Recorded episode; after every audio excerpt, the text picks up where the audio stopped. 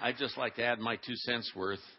We have four children, and there are people from Urbana, Illinois, and Santa Cruz, California, where we lived while they were growing up, who virtually left their fingerprints on our kids' souls in positive ways and shaped them. So I just encourage you that direction.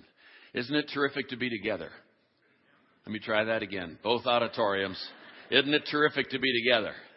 Some of you are still frozen from outside. I can tell this. But um, last week, Pastor Derry announced sort of a theme for the year. Not sort of a theme. He announced a theme, an umbrella for the year called Together for the Journey. All of us are on a journey of life. All of us are on a journey spiritually. And together for that journey, not just in it or on it, but for it, is really critical. And he asked if I would just jump in and muck around. That's not his language, that's mine. Uh, on this on this together business. We are designed in this way. It's fun to be together. It's a joy to be together. And um, this this came home to me just um, just a few weeks ago. I was driving north of town and I came across this road that said Overland Trail. And I said, Overland Trail? That's like historic, isn't it? And I came back and I Googled it because they know everything on Google. And I Googled it, and and sure enough, it's part of the California Oregon Trail. It's this part in Colorado, Wyoming. It's called the Overland Trail, where years ago, between 1843 and 1869, people started moving west as it opened up, and they would gather. They'd bring their wagons and their kids and their cattle to Independence, Missouri, and then they'd form wagon trains. They wouldn't go independently, as as Pastor Rick told me a couple of days ago. It's hard to circle one wagon. You know, they, they came in clusters in wagon trains and they stopped at all the stage stops. So you came to Fort Lupton, you came to this place called at that time Camp Collins, and then you went to LaPorte, and then you went on, headed out toward Oregon or California. 500,000 people, a half a million people between 1843 and 1869 did that. 50,000 of them died on the way. But why did they do it like together? Well, they did it for provision, they did it for safety, they did it for camaraderie, they did it for companionship, and migratory people, people who have migrated or moved in people groups around the world for centuries, have traveled together. It's just how we are. And um, when I look at Scripture, it's so great to be able to speak to this theme because it's so essential to this to this book, to the idea of God with us on the journey. So let's just look at Scripture. Let's look back a minute. In the very first chapter of Genesis, this is how it reads. In Genesis 1 26 and 27, it says, Then God said, Let us make man in our image, in our likeness, and let them rule over the fish of the sea, the birds of the air, over livestock, over all the earth, over all the creatures that move along the ground. God created man in his own image. In the image of God, he created him. Male and female, he created them. And when we look at that, when we get the sense of that, here's the sense of it. Point one on the back of your bulletins if you're doing, if you're writing notes. Together is at the heart of creation. Genesis tells us that the design of human beings is not just whim, but it is a shared decision. The design of human beings is a shared decision. This is the triune God saying, Let us make man in our image. Let us do this thing. It's not an independent thing, it's a shared thing. Now, theologians come along and talk about what, is it, what does it mean to look to be made in the image of God? Well, clearly it's not physical characteristic like it, you know, we're going to, God's bald and he's got, you know, or he's got this kind of hair or this kind of figure, this tall. No, it isn't that piece. Theologians talk about being created in his image with the capacity to think and to reason, to have intellect, to have creativity, to have moral choice capacity. Those, but what if one of those things about being made in the image of God is the us part? That here is the God who is together. That when he said, Let us make man in our image, God the Father, God the Son, God the Holy Spirit, that right from the get go, that combination is at the core of things. I would submit to you that we are designed for together. It is built into us from the very start. Point two is that we embody that same, we embody that same capacity for sharing. because we are meant to be together. We're meant to be together.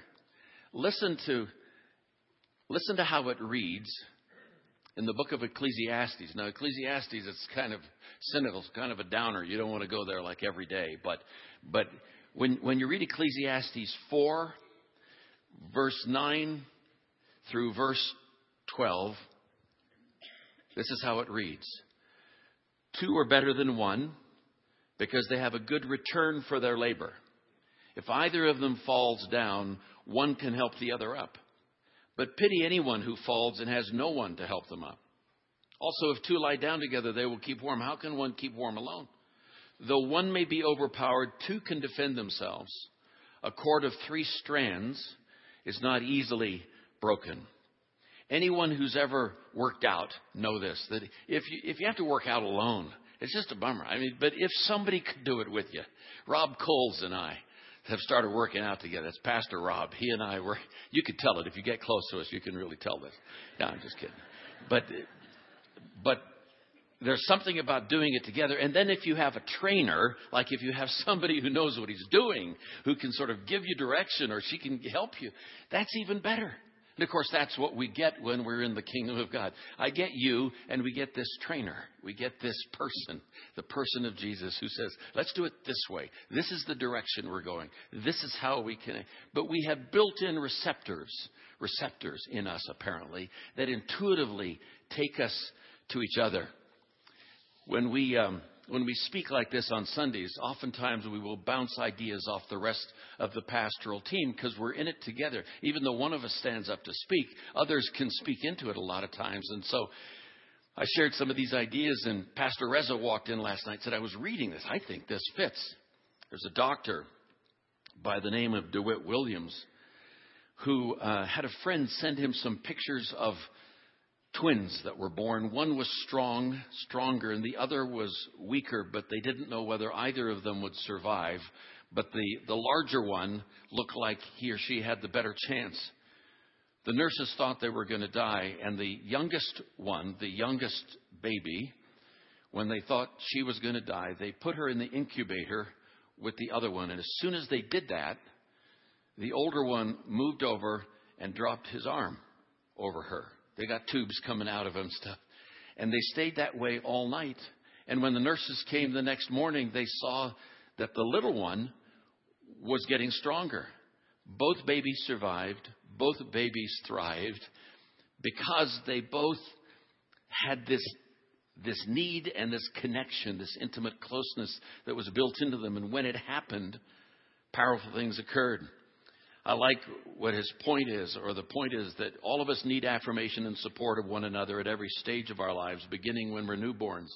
It's the way we're designed. The Creator could have put within us the temperaments of leopards, great white sharks, European bison, or other animals that remain solitary except when mating or raising young. Instead, He gave us an innate longing for human friendship and affection, and then told us to meet those needs for one another. Have some friends from Illinois. He's a doctor and his nurse wife who, with their children, were up in the canyon up here. I think it's the one on the way to Estes where they had that big flood years ago. Was that Big Thompson or and came down and people were killed? And during the night when when this was happening, it scared the family and the kids all came and piled into the, into their bed. They were vacationing. They piled into their bed. And the nurse, Jan Shepardson, said it was like they were saying, if we're going to die, Let's do it together. There's this, this place where I'm afraid in my life where I don't just run for cover, I run for your cover. I run for you.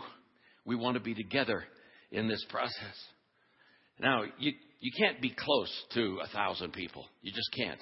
But maybe two or three. We, we could do that. And some of you have heard me talk before. You say, oh boy, here Foth goes again. He's going to get on the two or three bandwagon. Well, it's not my bandwagon. It's this bandwagon. It's this one here. I can't do 12, but I might do one. I might connect with two. It's, it's, it's not hard. You can get like three people in a car. It's easy to get a table at a restaurant with three. 12 is a bummer. It takes forever. But the motif is throughout the Bible. People say, wasn't it great how Moses led those people out of the, out of the land of Egypt? Well, It wasn't just Moses. It was Moses and Aaron and Hur and Miriam.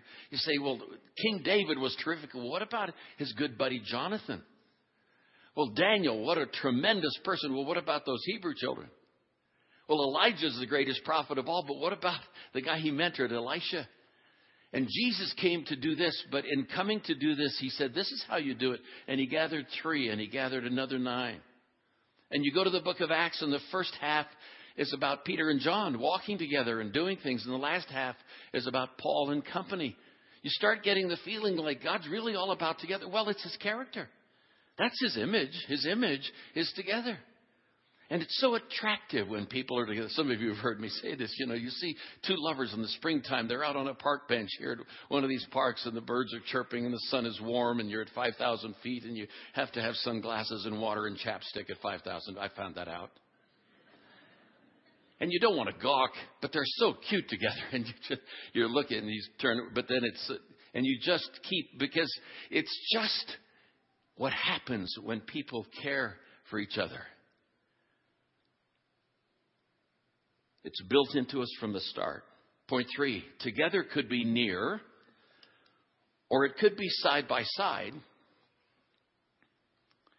I mean, like we're near here. I mean, I'm not so near to you folks who are back there, but we're, we're within proximity. And some of, all of you are side by side essentially with somebody. But the essence of together in this book is what I would suggest to be face to face. You're face to face.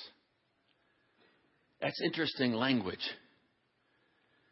Listen to how Matthew 18 says it. Again, truly I tell you that if two of you on earth agree about anything they ask for, it'll be done for them by my Father in heavens. For where two or three gather in my name, there I am with them. There's this idea of being together in Scripture that has to do with agreement. It has to do with this, not with this, with this. Some of you work with early childhood kids, and you know about parallel play. Parallel play is where children play beside each other, but they don't share their toys. The kingdom of God is not about parallel play.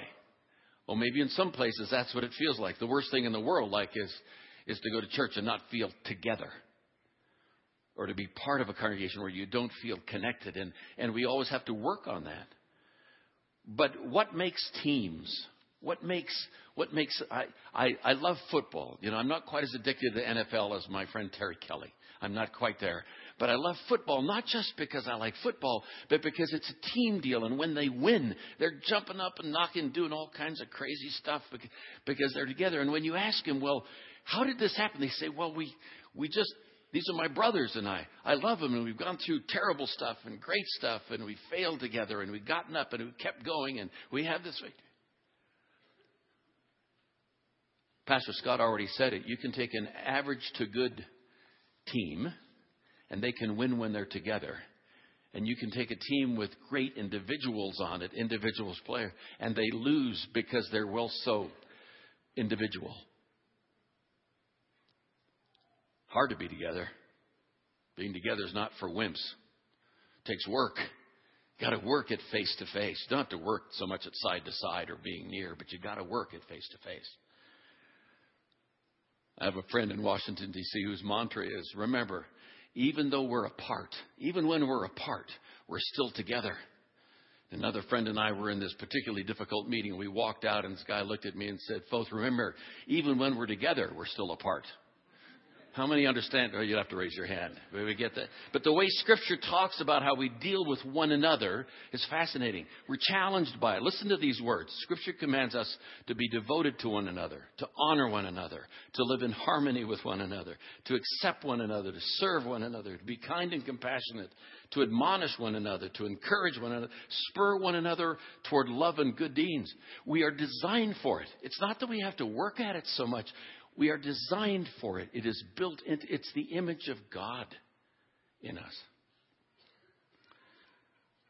There's a counselor from Canada that says it this way in a book called The Transparent Self. He talks about intentionality and self disclosure as being a key to this face to face business. Listen to how he says it. One can only become well and stay relatively well when they'd come to know themselves through self disclosure to another person.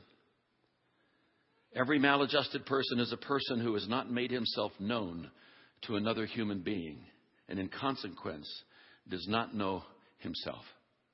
I discover who I am better when I'm with you. You kind of tell me who I am. You reflect back to me who I am. I am burdened this morning by the tragedy in Tucson, Arizona. Representative Gabrielle Giffords and five other people, a federal judge, a nine year old girl, because somebody walked in alone. They, he may have had an accomplice, but he didn't do that because he was together. He didn't do that because somebody was speaking into his life in positive ways. Listen to Listen to how John says it in terms of face to face. I have much to write you, but I do not want to use paper and ink. Instead, I hope to visit you and talk with you face to face so that our joy may be complete. Or in 1 Corinthians, Paul says it this way 1 Corinthians 13 For now we see only as a reflection, as in a mirror. Then we shall see face to face. Now I know in part, then I shall know fully who I am. I live and you live in a culture of bites, of sound bites, of little bits of information, and we text each other and email each other, and I love that stuff. I texted yesterday. I just, you know, got the little opposing thumbs going, you know. I sent emails yesterday. I'm not a I'm not a tweet person. I'm I'm not I don't think I'll ever go to tweet. I might, but I'm you know, so and you can share information but it's not like deep. You're not going to resolve a deep issue by email. Trust me with that businesses know this. If you're going to do a deep thing, if you're going to do something that really counts, you do it this way. Ruth and I were invited to New York City to Radio City Music Hall for their Christmas extravaganza a few years ago. And we went from DC up on the train. And when we were coming back, we were in Penn Station, and there are no like benches for you to sit on, so you got to go in the little restaurants. And we were in Pizza Hut, and an older lady came up to us and said, "Could I sit at your table?" We said, "Sure." Sat down, and I started asking her my traditional Foth questions: Where were you born and brought up? What'd you do for fun as a kid? You know, and Ruth just rolls her eyes and says, "You don't have to answer all of his questions. You don't have to." But she was telling us, and turns out that in her career, she was a vice president for marketing for a major company in the Midwest, had retired, and had recently come back to be in business as VP for marketing for a large toy company in New York City. I said, What's the difference coming back into this business climate? She said, The thing that bothers me the most is I'm sitting at a computer, I'm doing stuff, and I get an email message from the person sitting next to me. I said, So, so you miss that person talking to you, do you? She said, No, I miss the eye contact. Because when you look in somebody's eyes, you recognize them. You acknowledge that they're there. Here is the God who comes down and says, Right here, Foth, you, me, right here. I acknowledge that you're here. You are designed in my image. That's how it works. My mom had Alzheimer's or severe dementia the last couple of years, and I flew out last year to see her. I said, Ruth, I just, she had stopped talking. and I said, I said, I'd just like mom to maybe say something one more time. She's in Southern California, and I walked in to where she was staying, and her eyes weren't too good, and her hearing was bad, so you have to talk real loud and get real close. And I got right down in her face like this. I said, Mom, this is Dick. I love you. Can you hear me? She reached out and she took my hand. She put it up to her mouth and she kissed it and just held it against her cheek. I said, That's good. You don't have to say anything. You said enough. It's all right. That's how it is, this face to face business. But the opposite of together is this horrible thing called alone. Genesis 2:18 says it this way: It is not good that man should be alone.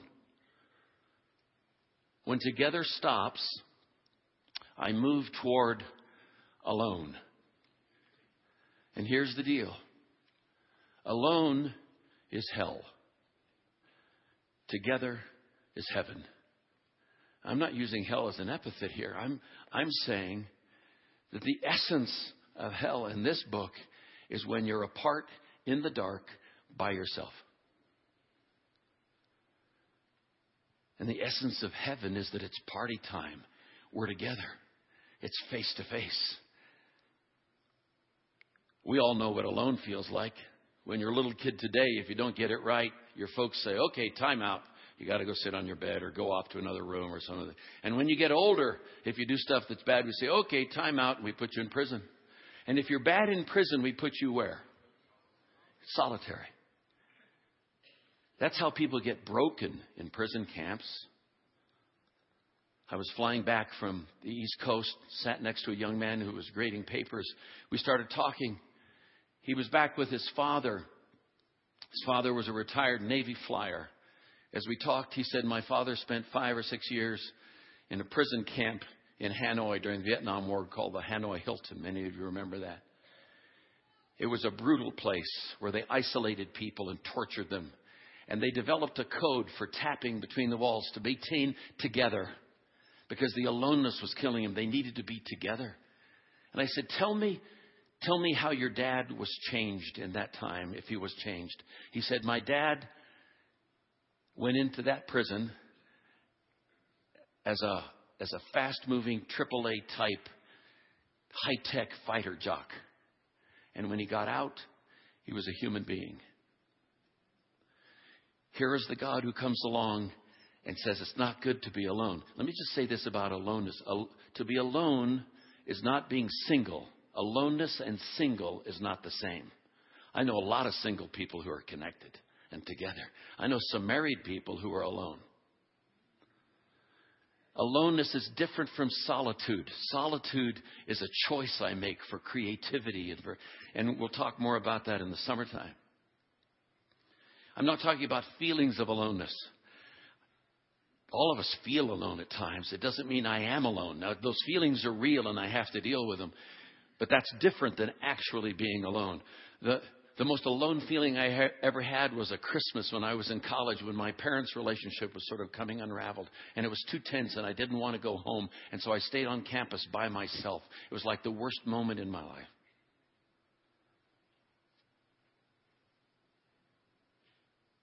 Together is expressed most, most profoundly in Jesus' actions toward me. Jesus' actions toward me. It isn't just that Jesus came to redeem me. That's the essence of what's going on. It isn't just that He took away my sin. That's the key part. It isn't just that He transforms my life. That's true. I think He goes out of His way to say, Foth, here's the deal. I came to make sure you are not alone.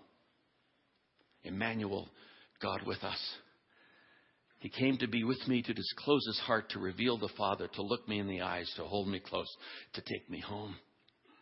I'm going to close with this. I want to tell you about my mom. You say, oh, brother, he's going to talk about his mom. My mom was born on July the 11th, 1910. That was the year Mark Twain died. There were 1,000 miles of paved roads in the United States in 1910. And that year, Henry Ford built 10,000 cars, all of them black. The average salary that year was $985 for every American. Six weeks after my mom was born in the land of Albania, a little girl was born that later went to India. You know her as Mother Teresa. When she was four, when my mom was four, the war to end all wars started. Went for four years, eight million people died. But in 1917, a flu epidemic went around the world. 25 million people died in that. When she was 19, the stock market crashed and she was in Bible college. And there she met a tall, handsome, slim, dark haired guy named Oliver, Oliver Foth, and they married. And they had two kids, my sister and me. And in 1945, we went to India after the war. And, he, and within the first year, my mother, because she was isolated with two little kids, my dad was out in villages. She had what we would call an emotional collapse. Alone. She was alone and felt alone. The Lord restored her over time. She had physical challenges along the way, but she was a strong lady. Her mom had paid for piano lessons when she was when she was a child, when my mom was a child her mother took in washing in order to pay for piano lessons. My mom always had a song. And after 29 years of marriage, my father, who was a pastor, walked away. Now you say that's that's not supposed to happen. A lot of things on the journey aren't supposed to happen. How many know? You don't have to raise your hand. How many know that a lot of stuff happens on the journey that you didn't expect? But if I'm together, I can deal with that going forward. And she stayed connected. She stayed connected to her kids and to Jesus. She just did. And so for the last 46 years, mom was alone, together with this man for 29, then 46 years as, a, as just by herself, if you will. My mom was always funny. Her sense of humor helped her a lot. She would drive in Southern California. Some of you I've told this. She would drive in Southern California. She drove till she was 92. You may have seen her on I 5. She wasn't one of those little old ladies from Altadena who putt putts along. She sort of drove her age. Okay? Are you with me there? Some of you golfers like to try to play your age. She drove her age. She just put the pedal to the metal and go for it. And one day she was coming out of her driveway and a guy hit her. And my mom was old school. She would dress up to go to the store you know, just to go to the grocery store, high heels, nice dress, and she was all fitted out. And this guy whack hit her, and the police came. Said, "Are you okay, ma'am?" She said, "I think I'm shaking, but I'm all right." Her car was just creamed. He said, "Are you sure?" She said, "Yeah." I think. And she looked down and said, "Oh, but look, we killed that poor little dog in this collision." The officer said, "Ma'am," he said, "That little dog. We killed that little dog in this collision." The officer looked down and said, "Ma'am, that's not, it's not a dog. That's your wig." My mom told that on herself. I, she, she was funny. And when she was, and when she was 93, we wanted to give her something for her birthday, and my sister called and I said, "What should we do? What would you give a 93 year old? They give stuff back to you when they're 93 years old." So I said, "Take her to high tea at a nice hotel," and they took her to the Ritz Carlton Dana Point on the coast of California. And there, there was a guy playing a big grand piano like they do in those fancy hotels. And my cousin went over and said, Do you ever take a break? And this young lady plays the piano beautifully. He said, Well, she can do that when I leave. And so he left, said, It's your turn. She walked over, sat down, started playing some hymns. And as she played, she uh, threw her head back and started to sing a, an old gospel camp meeting song. There's going to be a meeting in the air in the sweet, sweet by and by. And people stood up and gathered round and just started to sing even if they didn't know it exactly. Anyway, as she did that, as she did that, it captured the essence of who she was. When she was 90, we threw her a birthday party, and somebody said, Gwen, why don't you play something for us? And so she went over and sat down, played a couple of show tunes, then a hymn, and then she started playing this because she always stayed connected. Even though people walk away, Jesus says, I won't leave you. And if she were here, well, she's not here, but, well, I'll just let you have her sing it to you, okay?